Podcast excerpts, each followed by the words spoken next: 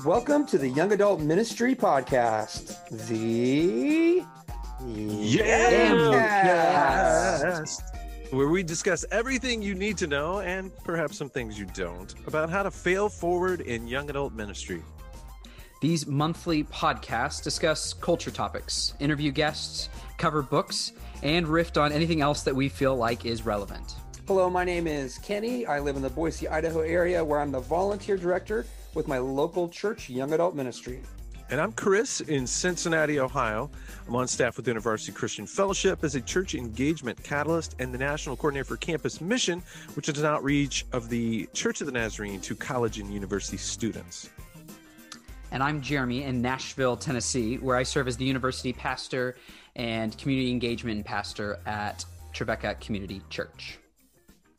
And And here, here we go. Here we go. Go. Hi, Chris. Hey, what's up, K Dub? We've been talking for over an hour about conversations that the world will never know about, nor do they need to, Off the record. off the record. And it has been a sheer delight. Who knew we'd have so much to catch up on when just like a couple weeks ago we talked on the phone for like an hour, and here we are again. Um, minus one Jeremy Sullivan height, Jeremy Sands height. We are without him. We are missing our our millennial uh expert. we're yeah we're we're missing the person that really brings authenticity to this podcast and that's unfortunate for us however um it's not for lack of effort is it i mean we've is this our third attempt at the scheduling and there's a funeral in their church today and jeremy is a pastor and present and with his people and i love that not that there's a funeral but that jeremy loves his people Yeah. He should be pastorally caring for others today. Well, and I I think of him as a archetype of who I want to be when I grow up in many ways. And so I recommended him. This is just a plug for the Millennial Pastor podcast that I'm throwing in here. But when John Wren's hosting this, I recommended Jeremy to be somebody interviewed as a millennial pastor, Nazarene pastor. So we'll see how that one goes. For sure. Yeah. If you can't get with us in our podcast, Jeremy, I'm going to recommend you to other places so that you still have to do a podcast. That's that's the message. Oh, ladies and gentlemen, Jay Sullivan Height is the man. Okay. But And- And we miss him, but hey, we'll carry do. on. we do, and we're going to carry on.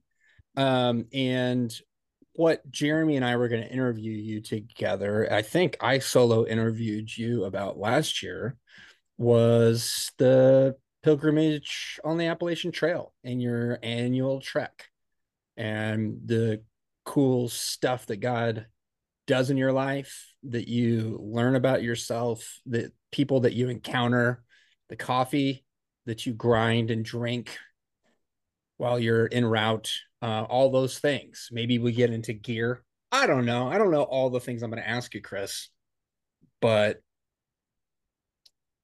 we're going to debrief your Appalachian Trail experience today. How many times have you had conversations about this since you've been back? Like, have you had have you had a proper debrief yet? Is this is this going to finally be the time that you really get to unpack it? This is uh this is the only official debrief, I would say. I mean, I'm always sharing informally with people that want to know what that was all about and why I carve out two weeks a year now to do that. 10 days, two weeks, something like that. Give or take. Yeah, yeah. It just depends on how it goes, how long it is. If it's going well, I'll stay out for two weeks. If it's not going well, I'm, you know, it, it, it, as long as I get a week on the trail, that seems to accomplish the the major, the primary purpose of of the outing. So this was the third year that I've done kind of this long section hike sort of thing. Although hiking the AT has been on my bucket list since way back in the youth ministry days. So for 15 years, I've been plotting um, section hikes of the AT, but it really took the pandemic to sort of kick it into actuality. So, uh, but yeah, this was the third year. So, um, so this trip, um, I picked up where I left off um,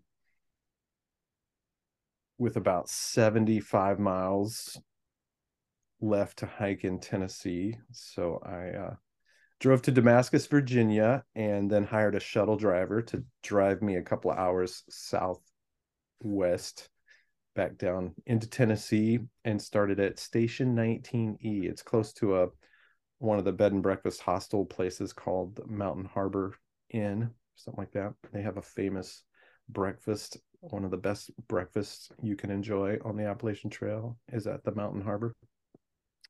Uh, so anyway, I picked up there and started hiking to Damascus, Virginia, and then um, took a break in Damascus, and then kept hiking almost to Bland, Virginia. So I hiked about 150 miles this time in nine or 10 days.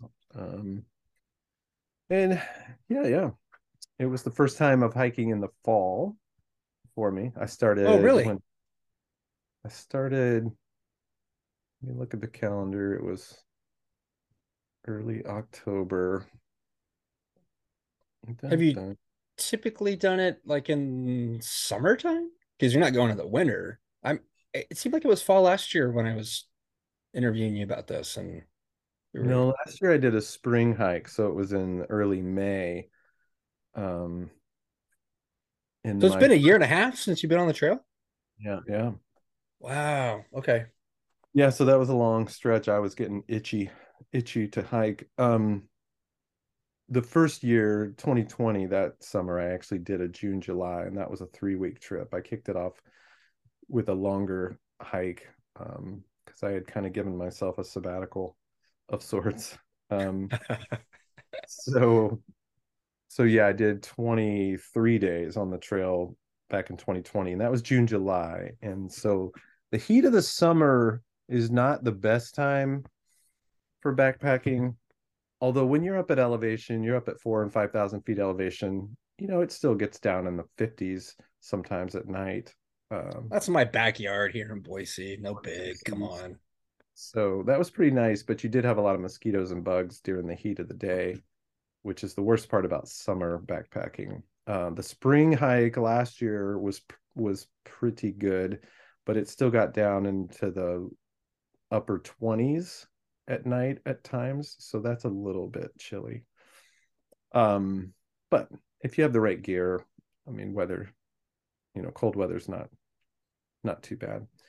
In fact, it's I cold weather is better really for for hiking most people would say um to deal with bugs and just so you're if you could hike you know in about 50 degrees um because most days when you're when you're hiking like a section hike or like through hikers who take four to six months and just do nothing but hike to do the whole trail um you know you tend to hike most days you're hiking anywhere from 8 to 12 hours at a time and so that 50 to 60 degree temp is ideal um, Hmm. You can probably get a little hot though. Still, Oh, when yeah. you get your blood pumping and and and you just you heat up, you have to dress in layers and start shedding stuff, right? yeah yeah you're constantly sweating through layers of whatever so um trying to s- stay dry from sweat is often a challenge um so yeah and you're carrying anywhere from you know most people if if they've gotten disciplined about their pack weight you know most people are carrying about 30 pounds 25 to 35 pounds at any point depending on Yeah. how much how much food you're carrying. Um the nice thing about the at is unlike the pacific crest trail or the continental divide trail some of those other longer trails you don't have as many resupply options along the way. So uh, but the at uh, really you never have to pack more than three days worth of food um, you're always going to come across a dollar general or a gas station Oh, really? something It's Yeah, not something you have to like shoot off the trail and go into town to find. It's like right along the trail. sometimes so the trail Hmm. will will cross you know certain roads and intersections and so yeah or there's shuttle drivers everywhere you can you can hit a road crossing almost anywhere on the AT and call up. There's an app that hikers use called Far Out, and it's got uh, names and numbers of shuttle drivers in the area. It's got kind of a crowdsourced bit of information in the app where other hikers leave information of hostels or shuttle drivers or things like that. So as long as you get can get a cell signal, you can at any point call up a shuttle and say, "Hey, pick me up at this gap at this road, and um, take me into town." Hmm. Cool. That'll cost you anywhere from twenty to forty bucks a pop. So you have to be careful how many times you do that. It's going to mount up financially, but that's cheaper than an Uber to the airport for a lot yeah. of my trips. Yeah. Yeah. Yeah, I'd say the first year I probably spent between three and five hundred dollars on shuttles. Um, now that includes sometimes like basically wherever you park, you know, you can either hike away from your vehicle and then shuttle back to it, or park at your in spot and then get a shuttle driver to take you back to where you want to start hiking, then hike to your vehicle. Either way, though, you're going to have if you're do, trying to do 200 miles at a time, you're going to have a, a two to three hundred dollar shuttle thing. So that's just something you kind of have to budget, right? Budget as well. Yeah. But yeah, yeah. Uh, so it was a great trip. Hiking in the fall was different because the leaves were beautiful. I hit almost at like peak foliage in that southern mm area, which was beautiful, but the, there were so many leaves covering the trail that it made the hiking a little more difficult as far as oh, a little slippy. Yeah. Or just stepping in holes, stepping on rocks. When you can't see the terrain as well, covered in leaves, you can make a lot more little mistakes with your foot placement. Are um, they like crunchy leaves or are they like, or is it more just like it's slippery? It just depends. It would change based on what kind of trees you know you're hiking through at the time there were times where they were just giant crispy leaves and other times where it was you know little you know and and parts of the trail can be moist and damp and um but other times it's dry and so you, mm. have this ambient noise of scooting through leaves the whole time you're hiking which becomes like a white noise background sort of thing i I love that sound. It's one of my like I if I'm yeah. walking on a sidewalk and there's like grass with leaves in it, I'm gonna walk in the grass with with leaves and kick my feet because I know that that sound's not going to be around much longer. I just I love that sound. I love the smell of that. I it's there's something about that that's that's life giving for me. I have about a two minute video of just my feet going through leaves. So uh, do you really? kind of capturing some of that. Yeah. How, how how much how much do you want for that? Like, I mean, we need a Venmo? ASMR effect for you. Yeah, totally. I'll pay for that, Chris. I'll pay for it. I didn't think about monetizing that. Hmm. Yeah, you should. I mean, let, let, me beta test it for you first, but then you can monetize it. Yeah. I like that. Well, do you um I love the free flow of you just kind of sharing about getting into it. I, I've got a few questions to ask you. Do you want to keep flowing or do you want me to get into some questions? Um, well, before you ask questions, I guess sometimes I just like to tell, give people sort of the why. Um, that was my first question. Yeah. Yeah. So, you know, some people, um, are curious about you know why I would want to go spend two weeks hiking and living out of a tent or living in shelters along the AT. Um, and we can talk more about that, what that looks like and stuff. But it's really it is a pilgrimage for me. It is a uh, it's become a necessary annual trek um, for just my own spiritual rejuvenation. Mm. Um, and so it really is about kind of prayer and i often use the the hashtag hike or pray with your feet. Um this this time the solvitur ambulando which is an italian phrase um that comes from the camino de santiago um that pilgrimage that people take across uh across spain the way of saint james is a famous pilgrimage. Um solvitur ambulando means it's solved by walking and so i just think there's something pretty deeply spiritual about walking about walking long distances about pilgrimage about um putting um like a physical uh challenge and journey in place as a way to uh achieve some some spiritual achieves not the right word but to pos- kind of position yourself to um do something physically that uh, has spiritual great spiritual impact so really that's to me that's kind of the basics of pilgrimage like what pilgrimage is all about Hmm. is about taking a physical journey that really has more of a spiritual um Will you say that again? What what's the what's the it's a Latin phrase? Or is it an So Italian solvitur- phrase? solvitur ambulando solvitur it is solved ambulando by walking um so that's a that's just kind of a general phrase that a lot of um, pilgrims a lot of pilgrimage takers um i think use especially the way um the camino de santiago um but i use it i use it quite a bit anytime i'm going for a hike a prayer hike what i call a prayer hike. Um so for me this is a prayer hike. I mean there's definitely a part of me that uh loves backpacking. Loves being out on the trail and the at uh the appalachian trail appalachian trail if you're southern um has uh i mean like a just significant role in my life uh just a, a it's come to be a trail that i love and enjoy and one that i want to uh conquer in some ways. So i'd like to hike this entire trail um not as a through hiker i don't think i'm ever going to take six months and and do it start to finish.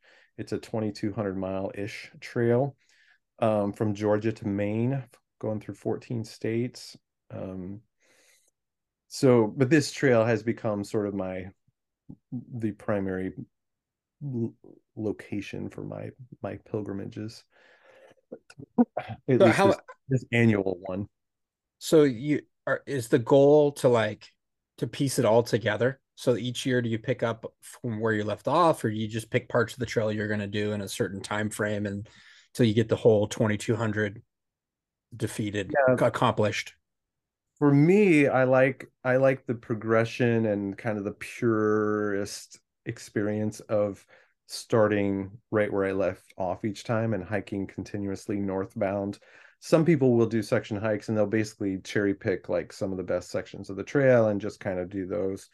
And if your goal was if you never cared about completing the trail that would probably be the best way to go is kind of like plot out what are some of the the most scenic sections the best sections or some of the easier sections or whatever your your criteria might be. But um for me i like to hike it in succession uh so i literally don't skip a mile i start exactly where i leave off if i was to if i was to finish you know at mile 471 but then the next year start at mile 473 like i would Oh yeah, that drive me crazy. I'd be like, what? i would lose sleep over that i would have Yeah. guilt nightmares. So I literally start where my last foot placement was. Um totally and get that. yeah, so so this year I picked off I picked up at like what was the mileage? I think I was just short of the 500 mile mark. So I started at like 4 470-ish and then hiked basically to 630-ish. So you've Uh, done 500 miles of the 2200? So now I've done about 650 miles total. Okay, So I did right like, on. 300 miles the first year, 200 miles the next year, and then 150 this year. Now, am I remembering right that last year ended with an injury? Was that last year? Yes. Yeah. Last year, climbing Roan Mountain, um, I slipped and uh, cracked a rib, took a fall, um, and hiked for two more days after that, but had to pull the plug on that one. Although I was still 11 or 12 days in, so it was still a it was a decent trip, but yeah, it ended a little abruptly. Um, this year, no injuries, no real problems. I Congrats. I had some Achilles tendonitis issues, which is a recurring problem for me back from the marathon days. Um, so days two and three were really rough. Whenever you're whenever you start hiking and you're trying to build back up to your mileage, um, that can be the toughest sort of stage of the hike.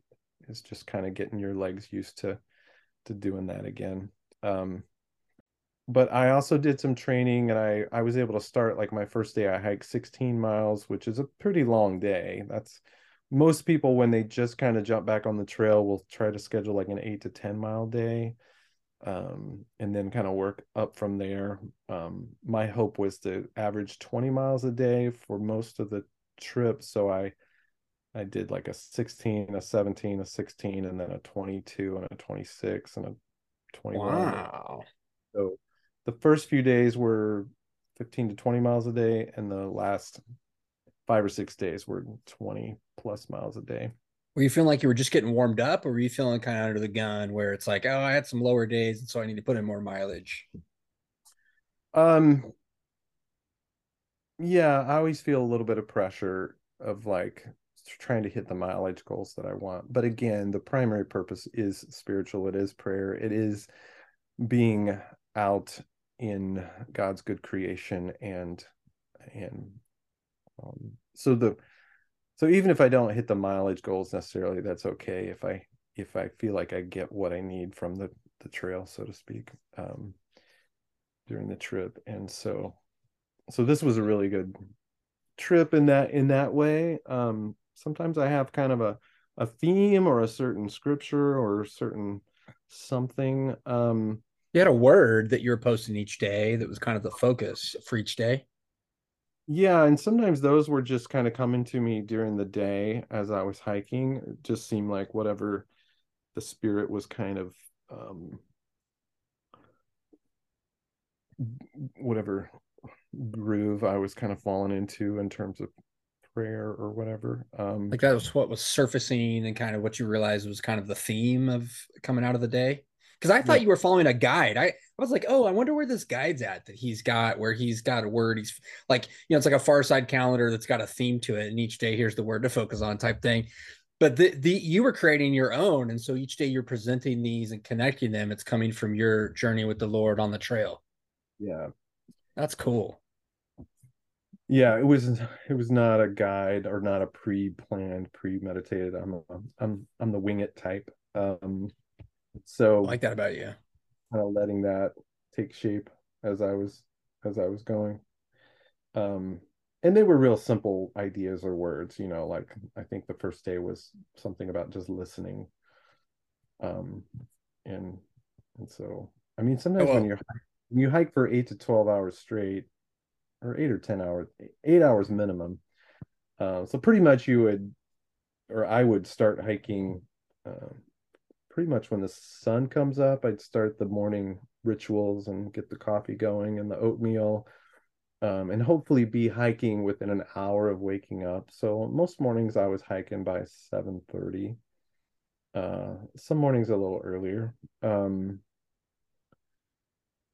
yeah, and then and usually the first half of the day is pretty focused in, in terms of you know prayer and Psalm 23 is always kind of a mantra for me. So I'll I'll chew on like one verse of Psalm 23, you know, each day, um, and just kind of focus on that and let God sort of steep my heart and mind in something. Um, but yeah, it can be pretty random. Like I think it was listen one day and then gratitude was the next day and um, I'm looking at your Instagram right now.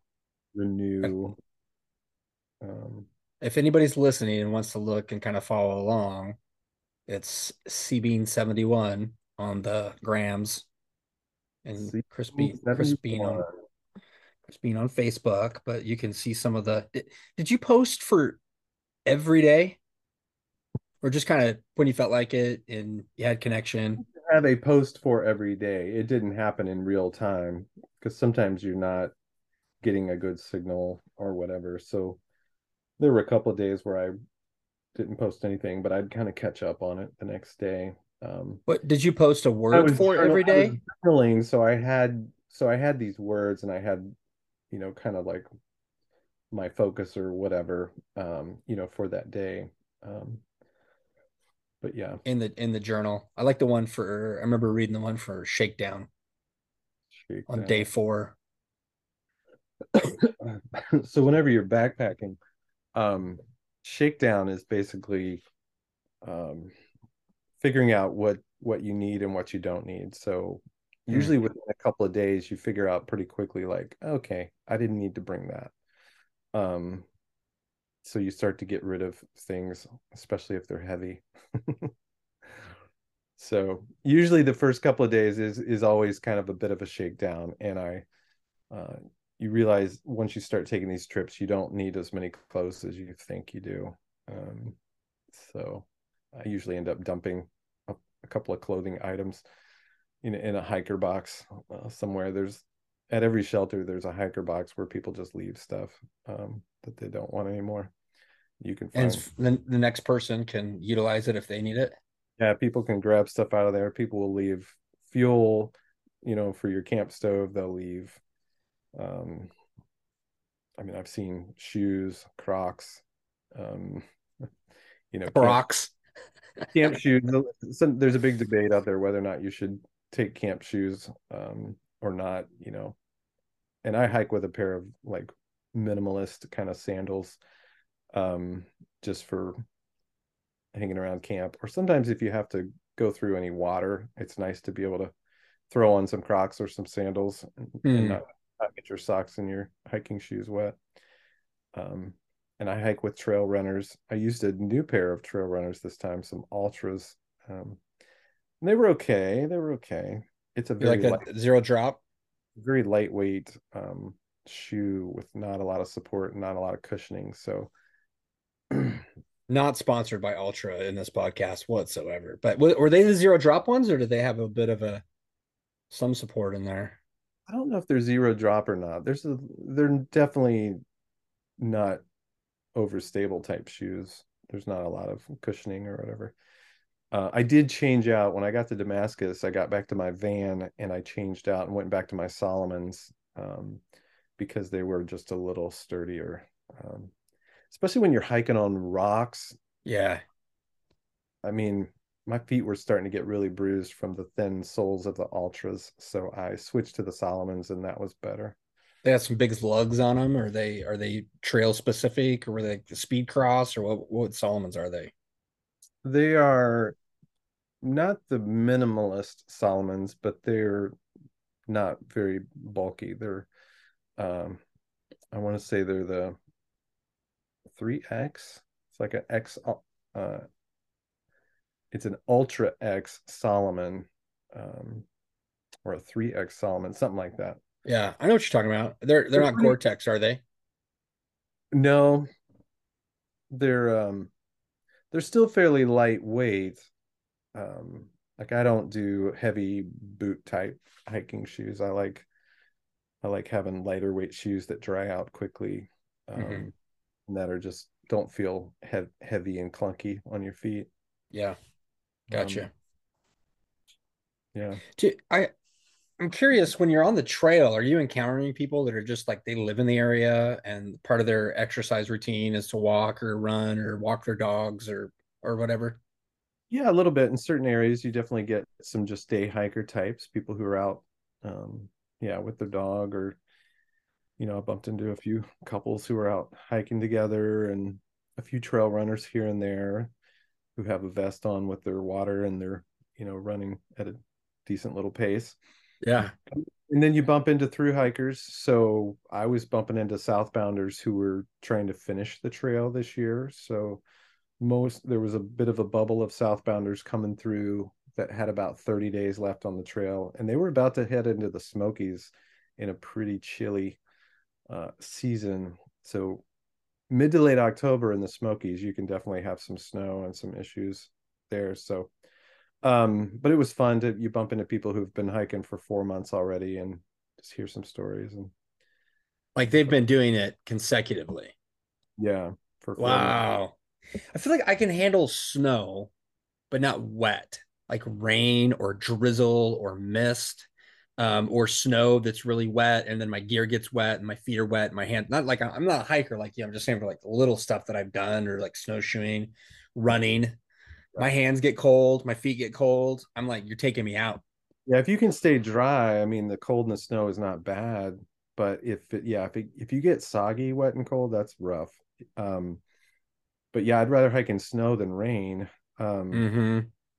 but if the snow's deep, then you're post holing, and that's very fatiguing.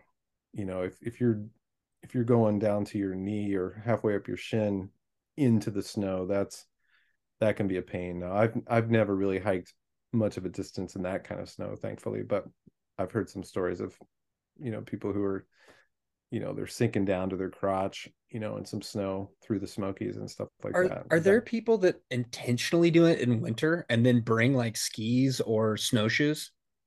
I'm sure there are. I'm sure. Crazy. all kinds of people out there with all kinds of ideas and philosophies and, and of course some people who i mean i've bumped into some people who only hike in the winter like again because of the bugs or the heat that kind of stuff they just won't hike during you know summer or even late spring early fall. Um so yeah all kinds. I mean there's not there's few things more beautiful than you know waking up to a fresh snow on a mountain and Mhm.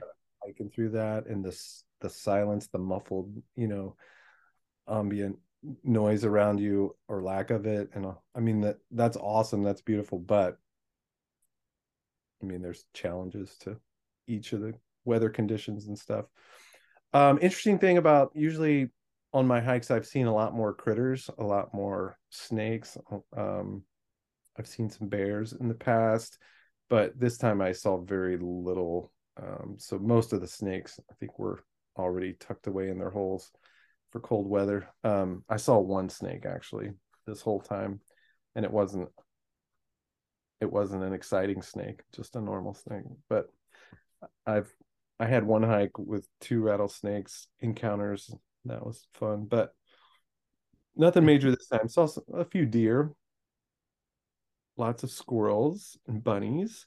Um, I didn't see any wild turkeys. Usually you see a few wild turkeys. Um, yeah, and it's amazing how big a squirrel sounds when it's romping through the woods. and you think, oh my goodness, there's a bear coming. And it turns out to be a little squirrel. And it's kind of embarrassing. You thought that was a bear. do you do you have proximity to like mountain lions, puma, cougar? I have seen uh, some evidence of m- some kind of mountain kitty. Um, oh, that's so quaint. I've never encountered um, one. Definitely have heard um, the coyotes at night occasionally.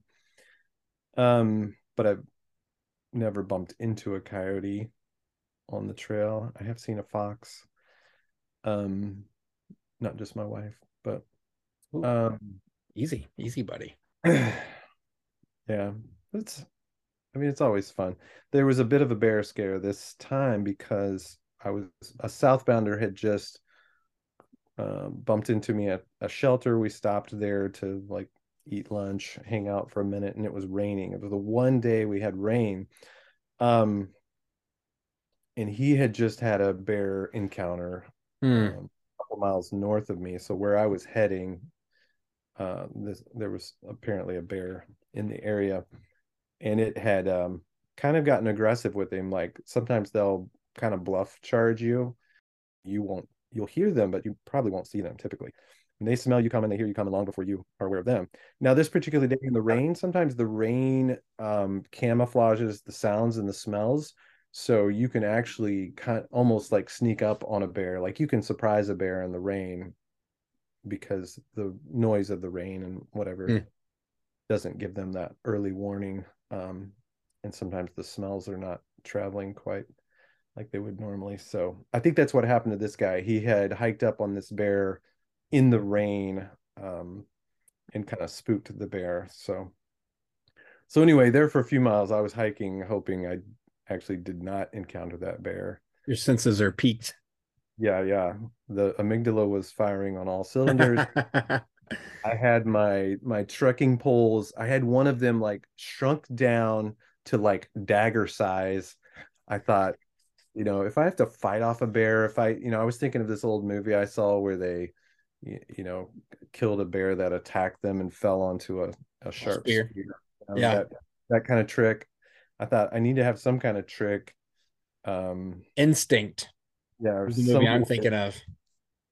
you know what happens if a bear attacks you like what do you what do you aim for do you go you know wait till he's about to bite you in the head and then shove the sharp implement you know into his throat You think about that stuff though. or do you try to Yeah. catch him eyeballs you grab him by the eyeballs and you know you got to do something that would annoy the bear so much he would just leave um but of course he's going to swipe at you before you ever get close enough to do any of that so i don't know it was it was interesting for a few hours just to have all those things going through your head hiking. Survival. What do I do? or do i just pull off the pack open my food bag dump some things on the ground and then run away you know and let- Decoy. Yeah. let, let him sift through my food bag while I run. What about what about like interesting people you encounter on the trail and conversations that you have that kind of linger and stay with you and you you process more as you're hiking and then once you get home? Any any interesting human animal encounters? For sure, for sure. Um, not this time, but one of my hikes, I had a. I mean, I'm I'm much more nervous about human encounters than animal encounters on the trail, um, because there's some shady folks, um, and there's some scary things that happen on the trail, and you know, at least two or three people seem to be murdered on the trail each year. Really? At some point, yeah, but it's very Fortunate. it's hard to track and figure out like why it happened or how it happened or what you know whatever but um like i encountered somebody who just didn't look like a hiker. They the stuff they were carrying was kind of weird and they were bleeding from their face as if they had been in a fight or something and they started just kind of like i passed them at a bridge and then they started hiking behind me and it just the, the tingling spider sense thing kind of went off and you're like "Eh, this is making me nervous this guy following me now That was So- this trip? no that was last that was last time um but that just caused me to start hiking at a very fast pace and to hike farther than i planned on hiking that day to get away I- Get I clear. thought, well if he's if he's following me he's gonna have to hike a long time to Yeah, catch me and he's hurt.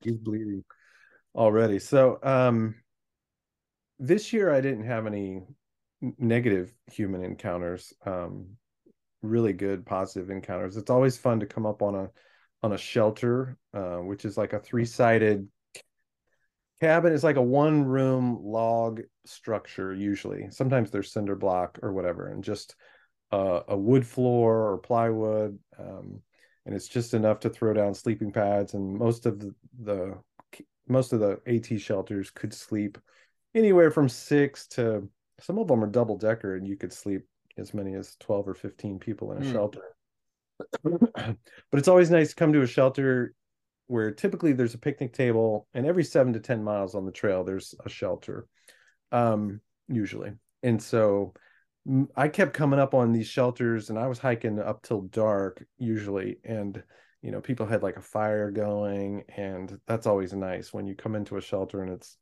you know 45 50 degrees getting chilly and there's a fire going. So I met some really cool people. Um one particular guy he he had set up um he was supposed to hang out with a buddy and then his buddy canceled on him. So he was at this shelter by himself but he had brought I mean, he had the firewood all staged, and come to find out, he works in the foresting department. So he he had like all this firewood like categorized by uh varietal of the tree, like the birch is here, the hickory's here.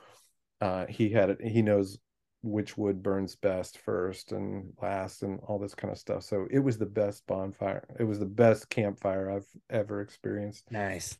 um and then just really good conversation with this total stranger you know who we end up talking for a while and he's been married for seven years but doesn't have any kids yet and they're trying to decide whether or not to start having kids and um, we talk about marriage stuff we talk about all kinds of intimate details of of married life and you know so it's it's fun to have sometimes those random connections another Mm. night i i bumped into these five dudes who are all retirement age or older so the youngest was like 65 and the oldest was like 75 77 and they were they were quite an enjoyable um crew to to camp out with that night. So so you meet a lot of cool people. The first year i did the hike uh, i ended up hiking with a guy who is like a hot air balloon pilot and he was retired. Actually he was turning 60 on the trail. I was turning 50 that year. Um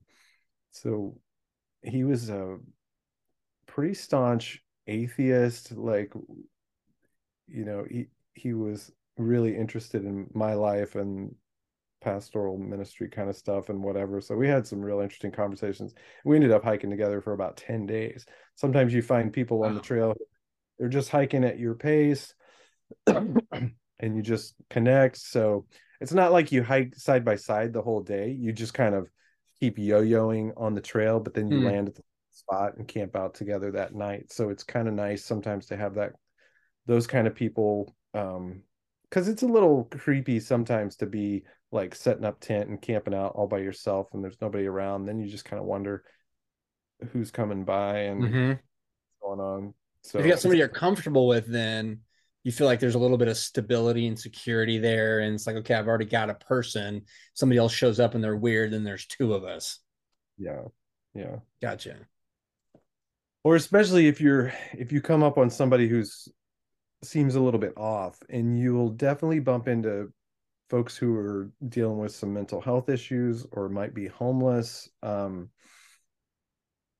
there are just some folks who can make you feel a little bit at unease Sure. Um, especially female hikers who are out and there's all kinds of stories on the trail of you know girls who as they're hiking and setting up camp they just get a bad vibe from somebody and just start packing back up and hike, keep hiking That's messed up, man. that kind of thing so i'm always kind of on the lookout um for that kind of person too just to um just so they feel comfortable and su- supported and whatever Kind of a protector role. yeah yeah Mhm. i mean that, you have to be careful because you can come off creepy to a total stranger like that too Sure.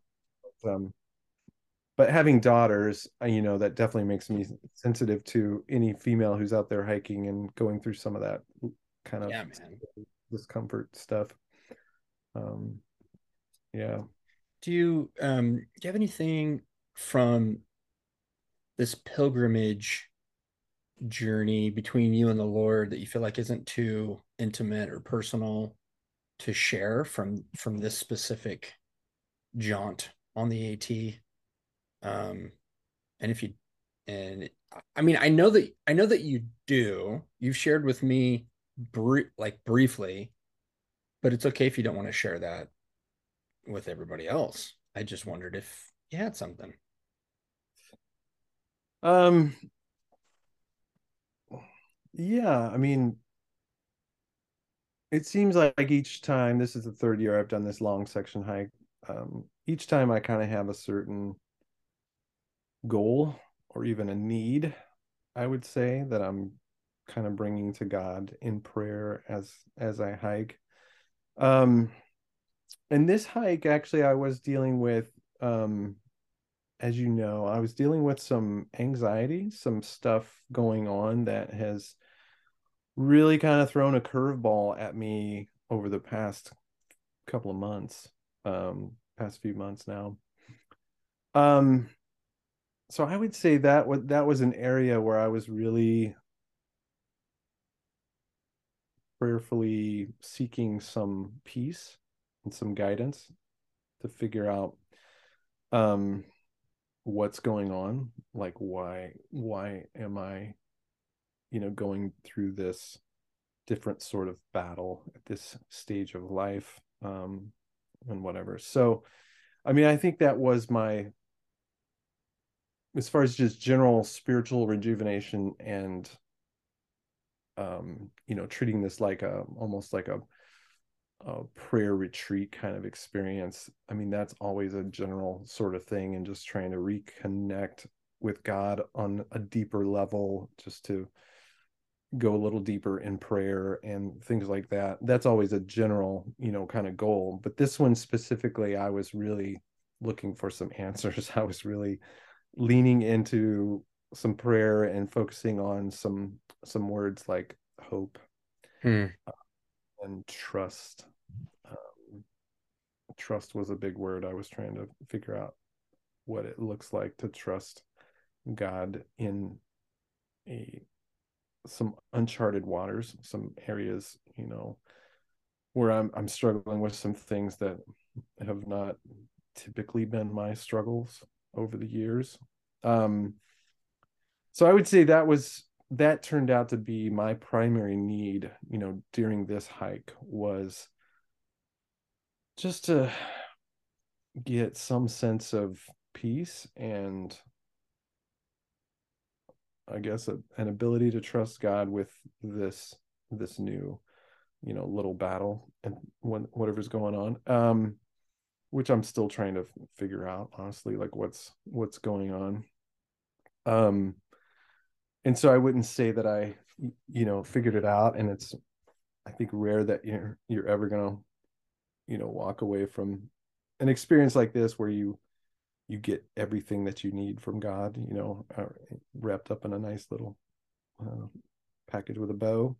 Um, but I think anytime you and I mean this is this is where I think this what I am doing on the trail with pilgrimage is the kind of thing that I think anyone can do and transfer into various kind of ways in your life is to um, just be intentional about taking time to remove as many distractions in your in your life as possible and dig deep into prayer dig deep into listening prayer and not just a yammering kind of prayer where you just kind of vomit and vent with god but um the kind of prayer where you really listen and really um, try to hear truth up against some of the thoughts and you know as far as me with anxiety or some of the negative um, kind of emotional thinking issues i've been dealing with um i think it was helpful it's just helpful to tune out you know other voices and other distractions um, and I think you know any anybody who's engaged in ministry in any form or fashion, volunteer, paid, pastor, leader, whatever, teacher, plumber, you know what, however you're engaging, you know, in ministry or in your spiritual life. Um, I mean, I think pilgrimage is something to consider. Pilgrimage, whether it could be an intentional walk at a park or any number of different you know ways to accomplish i think pilgrimage and basically i think there is something about just kind of walking and moving physically while uh, being super thoughtful and prayerful. Um that it's just a it's a good combination. Um so for me that was that was the primary thing i was really going into this hike looking for was hey god give me some uh, give me some hope. Give me some direction. And not that i'm not that i'm feeling totally hopeless or in despair but there's just some things going on that have me feeling less hopeful than usual. Um and so i feel like some good things happened. Some good things started. Again i'm not going to say it it solved anything but back to that little phrase it's solved by walking. I was often praying something like hey god as I am walking today, would you please do the solving? Would you please um, meet me in the walking with a sense that you're doing the solving? And it wasn't so much like, oh, I'm going to brainstorm these magic solutions to my problems as I'm walking, but a real sense of walking is going to basically help me drill down into just being very present and not not overthinking past things not overthinking future stuff but just being very present god. What are you saying to me right now? So anyway the whole experience really helped me. It's always what i i think of as kind of recalibrating my soul um I don't know if that word makes a lot of sense to most people in the coffee world. Whenever you are calibrating a piece of equipment, calibrating a grinder, a coffee grinder, or an espresso machine, or something like that, we use that word a lot to calibrate, um, to reset something so that it it uh, is more accurate. Um, so this experience for me helps recalibrate it, helps reset so that my thoughts, my emotions, my spirit, everything seems to get a little bit more accurate again. Um, yeah. Good stuff, man. Appreciate you sharing that. And when we get done, if you decide that you want me to rip that away to the secure archives, you just let me know. But I appreciate hearing it again from my my brother and my experience in contemplative prayer and in walking, um, having not undertaken a trail hike and trek like he, you do in this journey each year, this pilgrimage, is that the payoff often comes later. That the re- it's good to be gone, it's good to be away, but you come back and you see the reward in the little moments and and in the things that connect life together um very rarely is it this massive aha or you know light shining from heaven. Um it's about the journey. And so this this is about you being on the journey and on the walk and taking the time to just be and be present um, and tend tend to your soul and tend to who you are as a whole person. Um, but that's just my kind of thoughts floating as I'm as I'm listening to you and jealous of you. And I'm pretty sure last year, the la- or last May when we talked about this a year ago, May, that I was like, I'm committing to do this every month, and I'm gonna have a Sabbath day wait. Do you remember that? Because I'm remembering that now, and I have yeah. not done that, and I want to. I need to, but I you have to choose to. You can't you can't hope to. I heard one of those cliche things that's so true yesterday of like a a um a wish is a unrealized dream. No, it was like a a wish is a, a goal that you didn't I can't remember what it is. Dreams and goals and wishes and whatever. It's like, no, you gotta you just gotta do it. So mm-hmm. sorry I'm bantering on here. I'm I'm wanting to maybe wrap us up if you feel like we're we're coming to kind of wrap up point with with a couple of questions. Do you are you feeling that, or is there unsaid things that need to need to? Yeah, no, that's that's good. All I was thinking there, as you were talking a little bit, is that yeah, this. in some ways, I put too much pressure on in this annual experience to kind of recuperate from a year's worth of of not being as disciplined like you said like i've had those times where i've said okay i'm going to have a weekly sabbath day or a weekly you know a full day of hiking and prayer or whatever retreat something and then quarterly i'm going to do this and then annually i'm going to do this. And um yeah those things are hard to do but what i've noticed about this for me this intense kind of pilgrimage pilgrimage experience and again i don't think people have to do something extreme to get benefits of of pilgrimage and just formation spiritual formation kind of time. Um but there does seem to be like each time i do this something kind of clicks and there's like a a minor adjustment. I think i'm reading the atomic habits book right now and it's interesting to think through um, that really our lives our lives change and we can reach goals and form new habits and stuff by making very small incremental changes um, that over time will make a big difference. It's very hard sometimes for us to just all of a sudden decide oh i'm going to change my life in this drastic way and add this. But it seems like each time i hike i get a little more kind of uh, invested in um you know prayer or this particular approach to prayer or something like that. So there's all there's like this cumulative effect of engaging in things like this over time that that make over time it makes a big difference and just keeps adding it just kind of keeps pushing you forward in your own development i think. Um so even if you can't reach you know like all the major goals. You know if i at least come away from this hike with a little bit better ability to um you know figure out like how to engage in prayer um how to be present how to uh listen better or something like that. So anyway um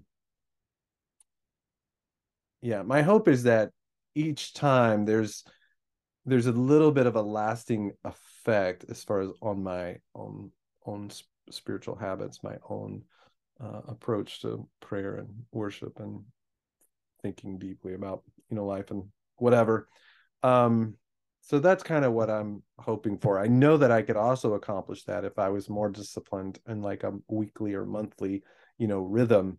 Um but for whatever reason this seems i have kind of this extreme personality um and so i tend to do better with some extreme experiences occasionally to just mm. shake shake me loose and uh, create some new but i i do think um and i was talking to some of the young adults in our in our ministry at church too about uh, you know because i come back from this trip and they're you know a few of the guys are all like oh dude we should go hiking. Let's totally do that. That sounds awesome. So we are hoping to plan a little spring break uh three day hiking getaway uh with a few of the young adults that want to go experience. So we'll That's have cool. they want to get to the appalachian trail so i'm going to pick one of the sections that was a lot of fun but we're going to go. You're not going to set it up so that you get more miles on on on your goal overall? You're going to go back over places you... I mean that's an idea. That could be you know a good plan but no probably not. I think i'd rather take if i'm going to take others and kind of use it as a way to help do some spiritual formation and discipleship in the wilderness with young adults i like to go places where i'm familiar i like that you scouted it yeah. The the thing that I was trying to say earlier and tripping over my words was that it was one of the audiobooks I've been listening to lately. Um, Win the Day, I'm pretty sure that's where I heard it, is that without goals, your dreams are just wishes. And that really resonated with me. And also from a not just in a work uh, career vocation, but also spiritually like if i want to journal then you gotta then you have to set aside time to journal whether that's once a week or i try to journal at least once a week but multiple times a week i write down some stuff kind of track my journey um but it, i mean i've got the flexibility in my schedule to have a like I don't know if I want to call it a retreat day or a day of solitude or whatever, but that's intentional that contributes to the overall whole of my life posture, both in being human and person of faith and following Christ and a husband and a dad and um, uh, a Christian, um, I've got the flexibility and schedule, or I can just go get out in the wilderness if I want to. Why am I not doing that? It's just a wish right now. Um, I'm not setting the goals of that dream, so I need to, I need to do that. This is my annual slash year and a half reminder, Chris, that I wasn't prepared for the conviction on, but I'm. It's a good thing it's a good thing. Here's what I'm wanting to um, maybe wrap up with is just any little um, tips that you would give people in two parts. One, that are wanting to seek out a pilgrimage like this, and you've kind of already done that a little bit, but maybe just more specifically, kind of narrowed in. What are tips for someone that's seeking this type of um, uh, solving by walking pilgrimage? Um, I use a prayer labyrinth in that way, or just going on a walk every once in a while, which a prayer labyrinth is just a walk in a pattern, really. Um, but I think of that as pilgrimage. um, so what's tips for people that want to get started with that or try it or go on a trek like this? And then any any gear tips that are updated for you, just from a practical standpoint of being on the trail and and and maybe advice on gear. Oh wow. Um, I mean, as far as just like entry level pilgrimage steps to take, um, I mean, I think it, it can be as simple as taking two or three hours out of a day and finding, you know, a local spot to to hike or to walk. Um, and actually, with InterVarsity, um, Christian Fellowship, the, they've put out some resources lately, and I've used three of these now. They basically have these audio recordings that are like um, doing like a virtual pilgrimage experience, and so they basically have these audio recordings that go along with you know, like um, one is uh, was about basically Saint Patrick, um, and kind of the life story of St. Patrick. And you'd listen for an hour, an audio recording for an hour, and basically go out on a walk. And they would have kind of cues and prompts and things to do as you're out walking, which is really cool. So, um, that's something to check out. And I think people can find that by looking up the Via Divina. Um, I don't know if that's the website or whatever, but if you Google Via Divina InterVarsity um i-n-t-e-r-v-a-r-s-i-t-y um that's a great resource. I'm sure there's some other resources like that but i think having some sort of like coach or audio guide in your head as you're engaging in a pilgrimage experience because some people just don't even know like what like how to do that. I'm going to go for a hike um what do i say? What do i do what do i pray what scripture do i use or whatever how much structure do i need or do i just walk and see what happens. Um, but anyway, I, I would encourage people to, you know, just look up some resources or figure out some ways to just take some baby steps in that direction. Um, and just start small, you know, with stuff. Now, if anybody is interested in the whole like backpacking sort of thing and like getting out on trails, hiking, um, living in the woods for a couple days or something like that, um, that is a a whole gear um rabbit trail you know to to walk down with folks um and it ain't cheap uh to to gear up for for certain things. It's taken me several years to basically uh, fine tune my my gear and setup and um when you're backpacking you you're trying to minimize the weight that you're carrying and things like that. And the lighter a piece of gear is, the more expensive it is. So, you know, you can have a cheap, you know, $50 tent from Walmart, but it might weigh five or six pounds. Um, and the big Agnes tent that you really should be using, uh, that's the one I use. Um, the Tiger Wall URL by Big Agnes. Um, but that's a that's a four hundred dollar tent. Wow it weighs like a pound. So um so anyway, there's a whole rabbit trail. So don't don't buy crazy gear. Find people that have gear, borrow gear. I actually borrowed gear. I borrowed a backpack from somebody.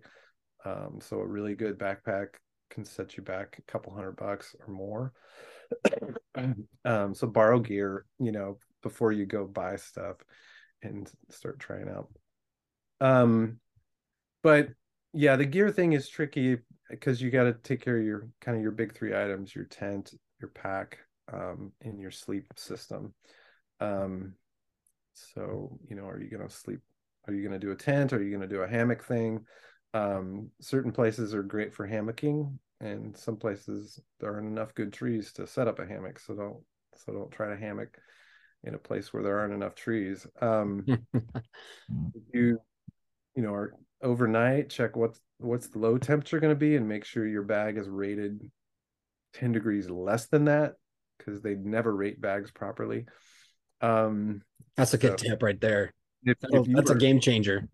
you are cold at night it is miserable. And um so you got to have the right sleep pad you got to have the right you know insulation between you and the ground because if you try to just put your bag in the tent on the ground you're going to freeze. Um you got to have some kind of layer between you and the ground. Um yeah and then all the other kind of gear. I mean there's camp stoves there's you know what are you going to do with food? Are you going to cook food? Or are you going to take all the easy kind of just unpack it and eat it kind of foods? Um you know but the average person, I, the first trip I ever took, I I ended up with like a 45 pound pack, just taking everything. I had like a hatchet, I had like a camp chair, all this all this extra stuff you think you need while you're out on the trail. but if you've got more than 30 35 pounds in your back, you're gonna be hurting. Hmm. You got to make some choices. You got to do that shakedown. Minimal, yeah, but don't go out and buy a bunch of gear um, until you kind of play with some things and whatever. So, anyway, that's my recommendations for gear kind of stuff. Um, tents, they always say buy like don't buy a one person tent. They're too small. You need a two person tent so you can spread out your gear a little bit inside. Mm. Um, yeah, I don't know what else. The backpacker meals are great, but they're super expensive. So you can buy Mountain House meals for like ten bucks each, um, or you can buy those uh, instant potatoes, um, potatoes au gratin, and cut up a slice of spam, um, and then you could eat for like two bucks a meal. Um, but nice. There's a lot of different AT ways yeah, yeah. Good stuff, man. Chris, it's just it's good catching up with you and it's good hearing about the trail and I look forward to the next time that that you do it and if you're willing to share and we can share it with everybody else and I know Jeremy's going to listen to all this. He can't wait for this to come out so that he can so that he can be all caught up and then we'll we'll go find him and we'll we'll get back on the trail with him on the YAMcast for our next session together. It's fun to explore some of our various you know hobbies and interests and how they integrate with our spirituality and our lives yeah it is. Well dude thanks again for sharing. We'll call it good for now. And um, appreciate you man. Cool. hey. Pray with your feet. Solvitur ambulando peace